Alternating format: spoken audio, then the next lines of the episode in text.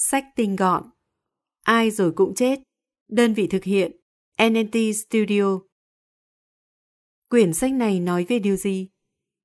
Con người tồn tại theo quy luật tự nhiên. Sinh lão bệnh tử là chuyện thường tình. Thế nhưng, không phải ai cũng dễ dàng chấp nhận điều đó. Nhiều người cảm thấy sợ hãi, thậm chí hoảng loạn khi nghĩ về tuổi già, bệnh tật và cái chết. Nếu bạn là một trong số đó, hãy đọc Ai rồi cũng chết, xuất bản năm 2014 của Arthur Gawande. Tên cuốn sách nghe có vẻ bi quan, nhưng thông điệp mà tác giả muốn truyền tải đến bạn đọc vô cùng tích cực. Thay vì coi trọng thời gian sống, hãy coi trọng chất lượng cuộc sống. Quyển sách này dành cho ai? Người cao tuổi, người đang mắc bệnh nan y. Bất kỳ ai đang chăm sóc cha mẹ già hoặc người thân bị bệnh. Bác sĩ, nhân viên y tế làm việc trong các bệnh viện hoặc viện dưỡng lão. Về tác giả, giáo sư Arthur Gawande là một bác sĩ phẫu thuật kiêm nhà nghiên cứu sức khỏe cộng đồng người Mỹ, hiện đang làm việc tại trường y tế công cộng Harvard. Ngoài ai rồi cũng chết, ông còn là tác giả của hai cuốn sách nổi tiếng Complications, các biến chứng, xuất bản năm 2007 và The Checklist Manifesto, phút dừng lại của người thông minh, xuất bản năm 2011. Tuổi già và bệnh tật khiến con người mất khả năng tự lập, trong khi cái chết khiến chúng ta sợ hãi. Không một ai cảm thấy dễ chịu khi nghĩ về tuổi già, bệnh tật và cái chết. Nhưng đến cuối cùng, con người vẫn phải đối mặt với chúng theo cả hai hình thức, là trực tiếp, khi cơ thể chúng ta già đi, và gián tiếp, khi chúng ta chứng kiến những người thân yêu của mình mắc bệnh, qua đời.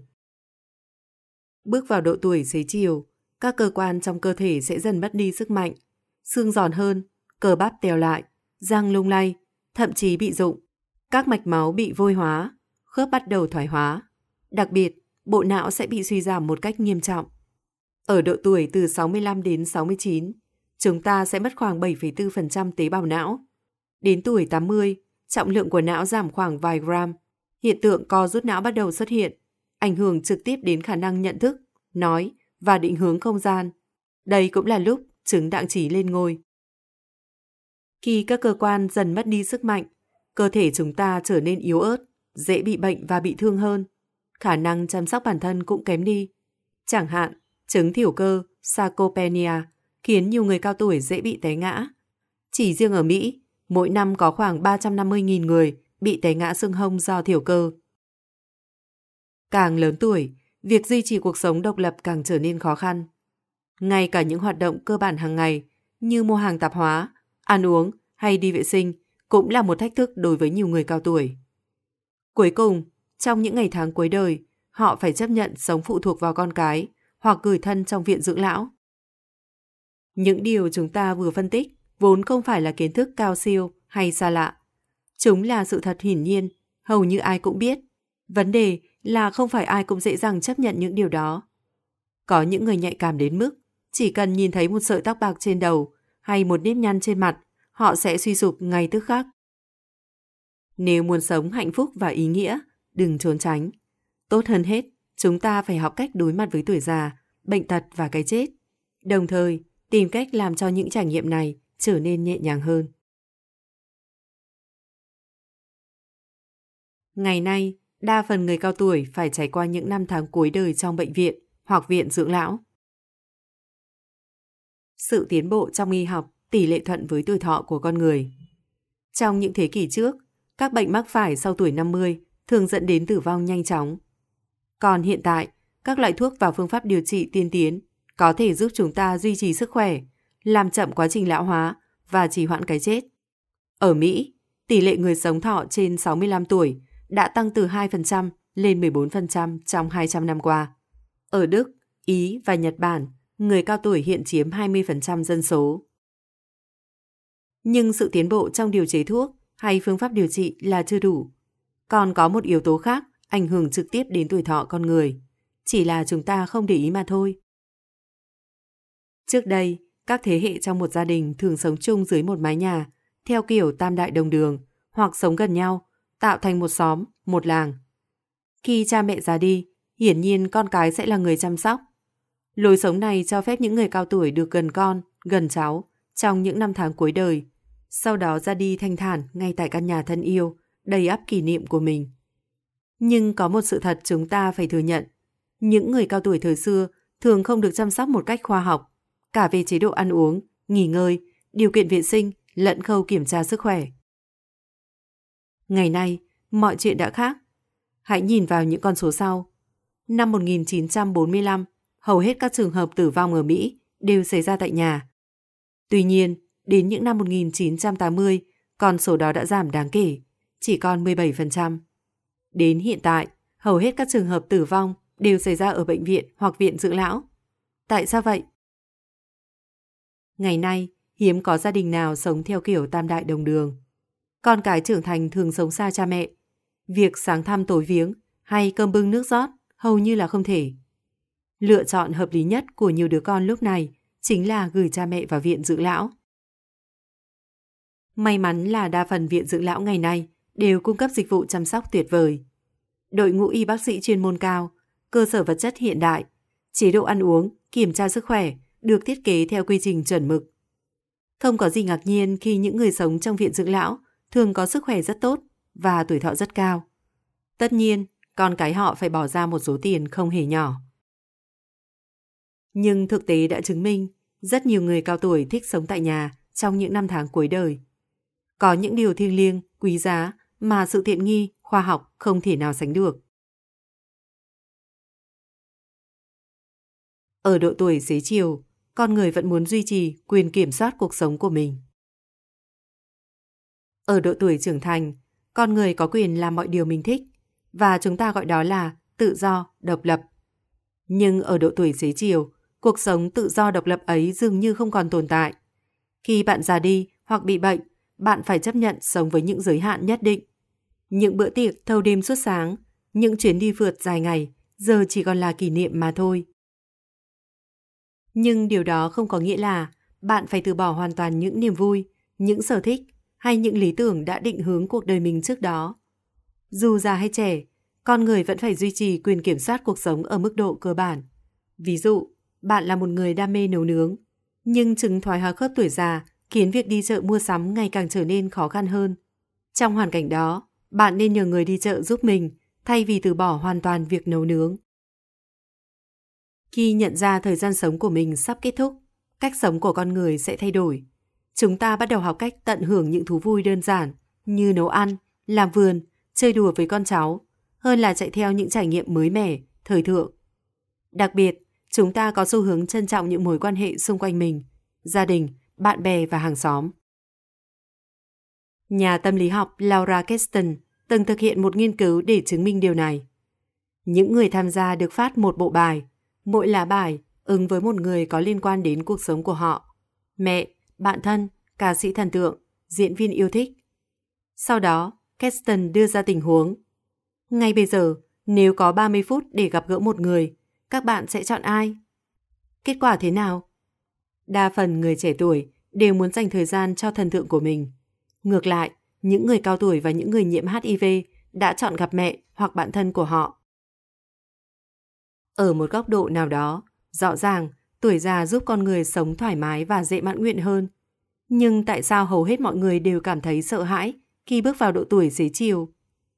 Mấu chốt nằm ở vấn đề mà chúng ta đã đặt ra ở đầu chương, quyền kiểm soát cuộc sống. Các viện dưỡng lão thời hiện đại thường hoạt động theo quy trình cực kỳ nghiêm ngặt, giờ ăn uống, ngủ nghỉ, luyện tập thể dục thể thao được lên lịch rõ ràng, chẳng khác nào môi trường quân ngũ. Sự nghiêm ngặt này đã vô tình tước đoạt quyền tự chủ của người cao tuổi. Hãy thử tưởng tượng, bạn đang sống tự do, thoải mái bên con cháu. Đột nhiên, bạn bị ép phải sống theo lịch trình và phải từ bỏ mọi quyền riêng tư cá nhân. Bạn có chịu nổi không? Nhân viên y tế và những người điều dưỡng thích tự mình đưa ra quyết định hơn là hỗ trợ người già đưa ra quyết định của họ. Rõ ràng, người cao tuổi vẫn có khả năng tự mặc quần áo, dù hơi chậm, nhưng họ luôn bị các điều dưỡng giành việc với lý do nếu để người già tự thay quần áo sẽ mất rất nhiều thời gian. Nhưng trong trường hợp này, chúng ta tiết kiệm thời gian để làm gì? Điều dưỡng chỉ muốn làm xong việc càng nhanh càng tốt. Họ không hề biết hành động đó có thể khiến người cao tuổi bị tổn thương, mặc cảm. Tôi quả là người vô dụng. Ngay cả việc tự mặc quần áo, tôi cũng không làm được. Viện dưỡng lão cung cấp dịch vụ chăm sóc tuyệt vời, nhưng chỉ là chăm sóc về mặt thể chất mà thôi.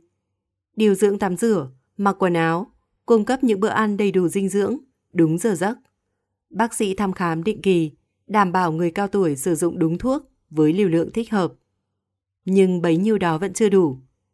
Trong tất cả các giai đoạn của cuộc đời, con người luôn có nhu cầu được tôn trọng và thể hiện bản thân. Cũng không thể trách điều dưỡng hay bác sĩ. Hiện nay, hầu hết các viện dưỡng lão đều lâm vào tình trạng thiếu nhân lực trầm trọng. Mỗi ngày, đội ngũ nhân sự ít ỏi phải làm việc cật lực để đáp ứng những nhu cầu cơ bản nhất của người cao tuổi. Ăn uống, ngủ nghỉ. Nên việc gần gũi, trò chuyện hay chăm sóc về mặt tinh thần gần như là không thể. Giải pháp khả thi nhất chính là quay trở về lối sống trước đây, để người cao tuổi được sống cùng gia đình của mình trong những năm tháng cuối đời. Nghe thì dễ, nhưng làm thì không dễ chút nào. Nhiều người bệnh coi trọng thời gian sống hơn chất lượng cuộc sống. Ở Hoa Kỳ, mỗi năm người ta dành đến 25% chi phí chăm sóc sức khỏe để điều trị cho những người đang hấp hối. Mặc dù họ chỉ chiếm 5% tổng số bệnh nhân cả nước. Một số trường hợp có dấu hiệu phục hồi, nhưng đa phần trường hợp chỉ là nỗ lực cứu chữa trong vô vọng. Nói đúng hơn là nỗ lực chống lại cái chết. Khi lựa chọn một phương pháp điều trị nào đó, bác sĩ, bệnh nhân và người nhà bệnh nhân đều có xu hướng ảo tưởng. Ngay cả khi biết rõ cơ hội sống sót chưa đến 1%, họ vẫn hồi hộp chờ đợi một kết quả diệu kỳ. Các bác sĩ thường không muốn nói rõ tình trạng bệnh, đơn giản vì họ không muốn bóp chết hy vọng của bệnh nhân và người nhà. Trên thực tế, hơn 40% bác sĩ chuyên khoa ung thư thừa nhận rằng họ đã điều trị cho bệnh nhân trong vô vọng. Họ thừa biết khả năng thành công gần như bằng không. Nhiều người mắc bệnh nan y chấp nhận thử những phương pháp điều trị có tác dụng phụ nặng nề, chẳng hạn như buồn nôn, suy nhược, chỉ để đổi lấy cơ hội sống sót. Rõ ràng, con người coi trọng thời gian sống hơn chất lượng cuộc sống. Thay vì sống vui vẻ, ý nghĩa trong những ngày cuối cùng, chúng ta lại tìm mọi cách kéo dài thời gian sống, bất chấp sự đau đớn, tuyệt vọng đang ăn mòn thể xác và tâm hồn. Một nghiên cứu của dự án American Coping with Cancer cho thấy những bệnh nhân ung thư giai đoạn cuối được đưa vào phòng chăm sóc đặc biệt sẽ có chất lượng cuộc sống thấp hơn rất nhiều so với những người chấp nhận ngừng điều trị và dành thời gian còn lại để làm việc có ích. Những căn bệnh nan y như ung thư và những căn bệnh tự nhiên của tuổi già đã đặt các bác sĩ, bệnh nhân và người thân vào thế lưỡng nan. Nên điều trị hay nên từ bỏ? Mỗi người trong số họ phải tự đi tìm câu trả lời cho mình. Bác sĩ cần cung cấp những hướng dẫn tốt hơn cho những người đang đối mặt với cái chết. Mối quan hệ giữa bác sĩ và bệnh nhân vốn dĩ rất phức tạp, và điều này đặc biệt đúng nếu bệnh nhân mắc bệnh nan y. Suy cho cùng, bác sĩ cũng là con người, họ luôn bị giằng xé giữa sự tỉnh táo chuyên nghiệp và lòng chắc ẩn tự nhiên. Để giúp bệnh nhân tận dụng tối đa khoảng thời gian sống còn lại, bác sĩ không nên áp dụng chuyên môn một cách cứng nhắc. Thứ nhất, đừng độc đoán, nghĩa là đừng ép bệnh nhân áp dụng phương pháp điều trị mà mình đưa ra. Thứ hai, đừng tham lam, nghĩa là đừng cung cấp thông tin một cách dồn dập, khiến bệnh nhân và người nhà quá tải. Một bác sĩ giỏi phải biết cách tìm ra điểm cân bằng. Họ phải cung cấp tất cả thông tin cần thiết, trình bày cụ thể về các lựa chọn có sẵn, khám phá điều gì là quan trọng nhất đối với bệnh nhân và cuối cùng là đưa ra quan điểm của riêng mình. Ví dụ, bác sĩ nên hỏi bệnh nhân xem hiện tại hoạt động nào, công việc nào là quan trọng nhất, ý nghĩa nhất đối với họ. Chơi quần vợt, chơi với con cháu hay làm vườn. Sau khi biết được câu trả lời, bác sĩ phải cung cấp đầy đủ thông tin về quy trình điều trị, đảm bảo bệnh nhân có khả năng tham gia hoạt động đó lâu dài nhất có thể, ngay cả khi nó đồng nghĩa với việc tuổi thọ của bệnh nhân bị rút ngắn. Đặc biệt, bác sĩ nên được cấp quyền kết thúc cuộc sống theo yêu cầu của bệnh nhân, trong trường hợp bệnh nhân không còn khả năng chịu đựng. Hành động này được xem là trái luật, thậm chí phi nhân tính ở nhiều quốc gia, nhưng các chuyên gia y tế lại ủng hộ ý tưởng này. Bởi lẽ, con người có quyền kết thúc sự sống của mình, và chết đôi khi là một sự giải thoát. Điều quan trọng là bác sĩ phải cải thiện kỹ năng lắng nghe và giao tiếp của mình để đáp ứng tốt hơn mọi nhu cầu của bệnh nhân, kể cả nhu cầu được chết. Những chương trình chăm sóc sức khỏe nên được xây dựng dựa trên thái độ tôn trọng quyền tự chủ của con người. Suy cho cùng, nền y tế hiện đại không thể đáp ứng được mọi nhu cầu và mong muốn của con người, dù là trong bệnh viện hay ở viện dưỡng lão. Tốt hơn hết, chúng ta nên xây dựng chương trình chăm sóc sức khỏe dựa trên thái độ tôn trọng quyền tự chủ của con người. Về cơ bản, những chương trình này cung cấp các dịch vụ giống như viện dưỡng lão hay bệnh viện, chỉ khác ở chỗ người cao tuổi và người bệnh không bị kiểm soát chặt chẽ. Họ có không gian riêng để tạo ra một ngôi nhà thực sự cho chính mình. Họ có thể quyết định cách sử dụng thời gian, quyết định mức độ chấp nhận rủi ro và yêu cầu hỗ trợ khi cần thiết. Hãy nhìn vào các cơ sở dưỡng lão ở New York, Hoa Kỳ.